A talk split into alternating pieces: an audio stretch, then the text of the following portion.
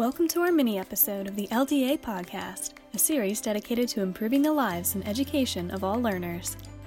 Today, we sit down with Dr. Vincent Alfonso and Monica McHale Small to talk about learning disabilities and the brain.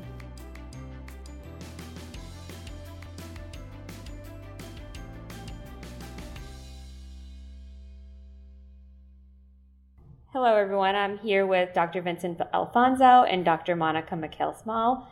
Dr. Vincent Alfonso is an interim dean of the Graduate School of Psychology at Yeshiva University. He's a certified school psychologist and licensed psychologist. He has co edited The Essentials of Specific Learning Disabilities Identification, the second edition, The Essentials of Cross Battery Assessment, the third edition, and The Essentials of the WISC 5 assessment. Monica McHale Small is the president of LDA. She is an adjunct professor at Temple University and a school psychologist. Thank you for joining us. Thank, Thank you. you. So, how would you define a learning disability?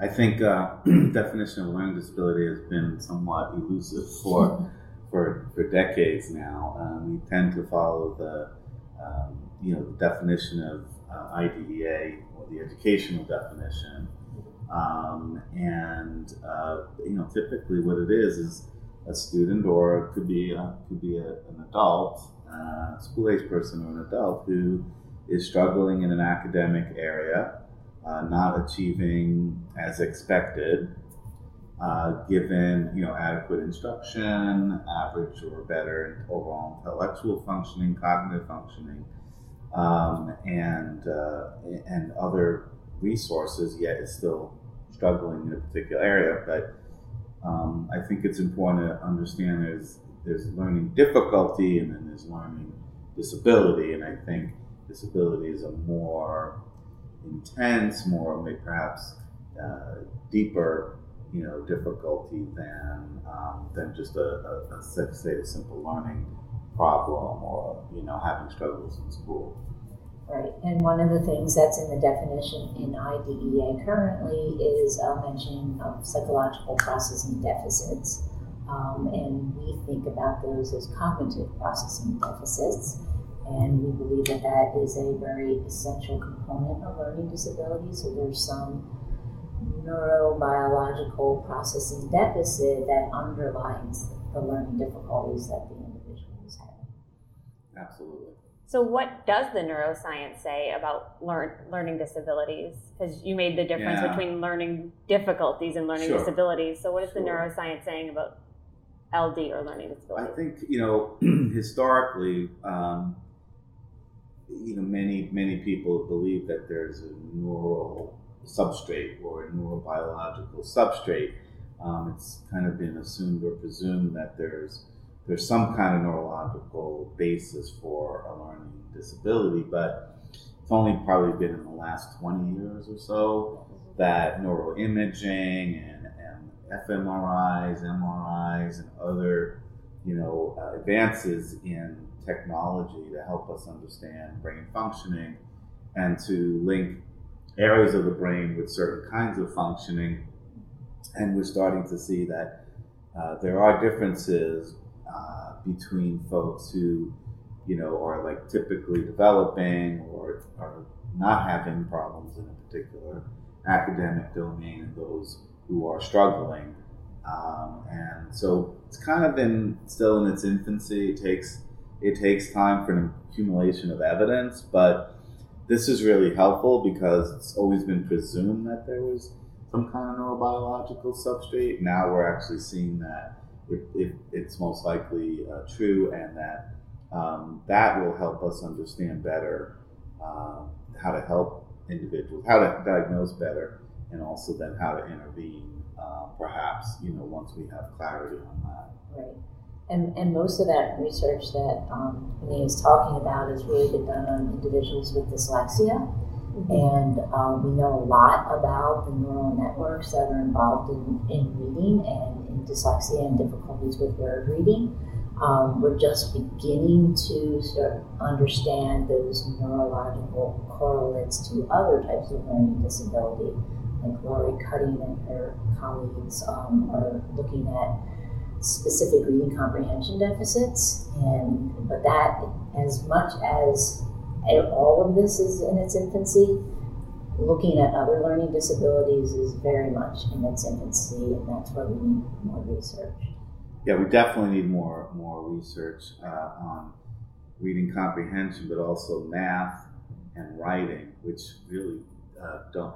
Writing has the least amount of research uh, going on, and um, and yet we have many many students who have difficulties with written expression in some way, shape, or form. So, you know, hopefully, as the you know research continues, we will have greater clarity uh, on what's happening in the brain that's associated with these different areas, and there could be overlap. Um, you know, there could be some common areas for different kinds of disabilities. Um, you know, we just we just don't know at this point, but we're we're, we're much further along than we have been uh, in the past. So. Right.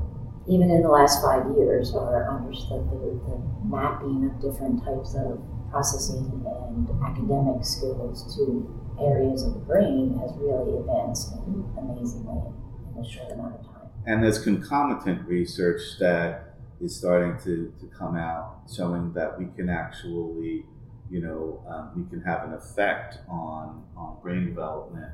It's always been thought that the brain has some plasticity and some malleability, but now we're getting to specifics, and so how we can help uh, individuals who are struggling with some kind of academic area through some, you know, cognitive processing training or some kind of rehabilitation or depending on age and depth and breadth of the, the situation. And, and even instruction, you know, for kids with dyslexia, that if they get very targeted, explicit instruction that emphasizes um, phonological development and that orthographic mapping, that, that their, their brain function becomes more typical, more like a typical reader. So that neural network mapping that you've just talked about in the interventions, are we seeing that in the field of education? That there's that connection between neuroscience and, um, I guess, practice in the field by teachers and.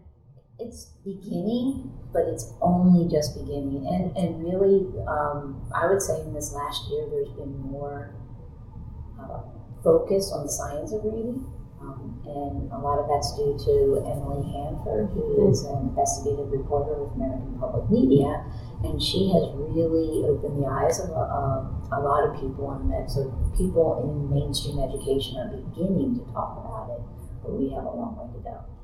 I would say I'd probably be a little more um, pessimistic about what's going on. Just that there's there's just huge disconnects uh, between or among education, the practice of psychology, neuropsychology, and you know hardcore research that's taking place in some centers around the country with the neuroimaging. And until we can get all groups together at the table speaking uh, common language, it's, it's going to continue to be difficult. Um, you know, for us to really to really help uh, people and individuals with some kind of disability. Um, but you know, progress progress does happen. It's just a little slow, but but hopefully LDA can be a leader in bringing together, you know, different groups that are working on the same, you know, same areas, um, but so we can be around the table together. Um, that would be really a, would be a very good thing. So it sounds like it's very disjointed right now, and what we're learning in neuroscience necessarily isn't making it to teacher preparation programs, which isn't necessarily making it to our classrooms today. That's and absolutely correct. So how do we get everyone on that same page? Like, what are the first steps? Well, I think that, as Vinny just said, that we LDA can be a catalyst for this. Mm-hmm. Um, now that the, the neuroscience is giving us a, a path Mm-hmm. We know where we need to be focusing. We know where we need more money for research. And uh, LDA is in the process of making connections with.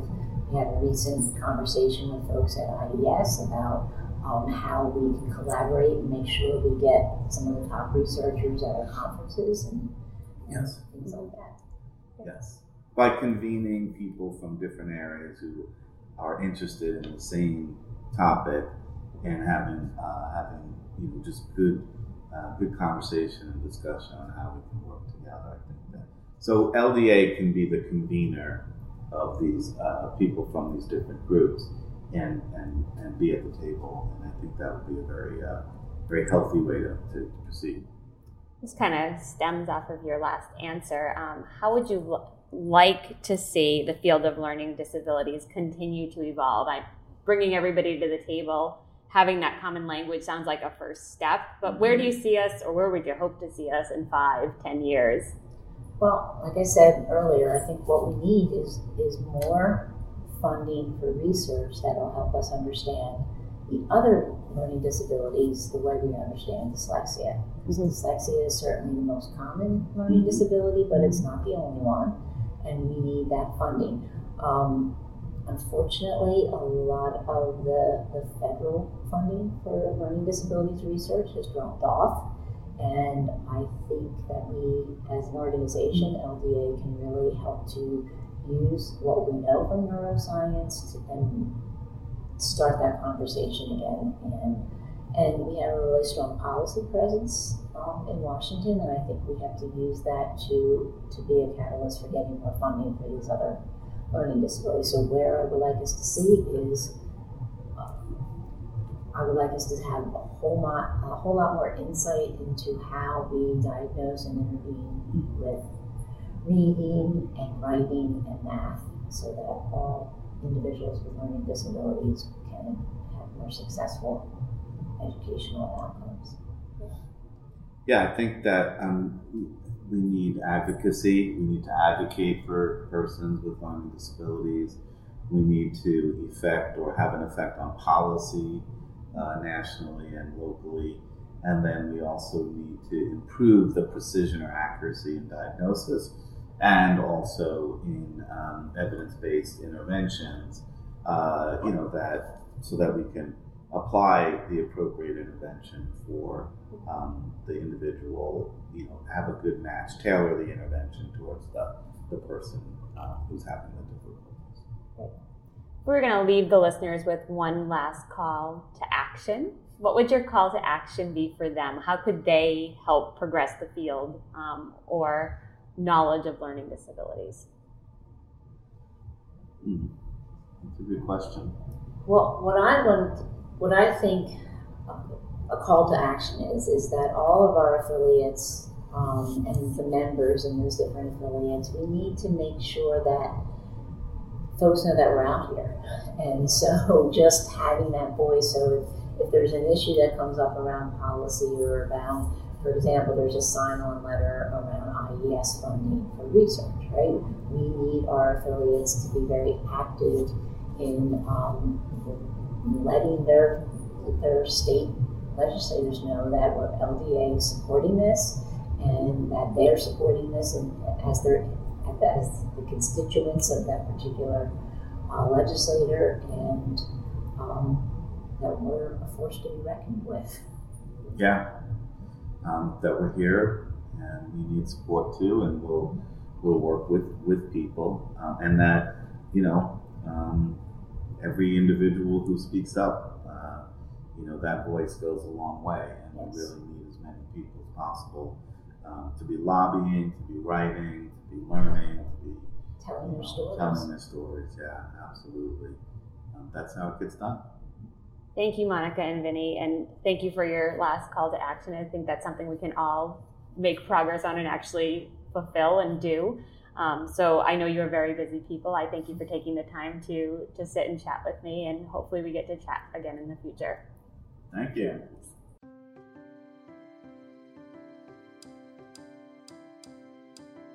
Thanks for tuning in to our mini episode of the LDA podcast, which was made possible by the Learning Disabilities Foundation of America.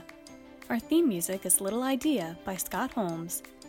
In our next episode, we'll sit down with Toby Baker, the winner of the 2020 Harrison Sylvester Award, to discuss how to self advocate. For more resources from LDA, visit ldaamerica.org.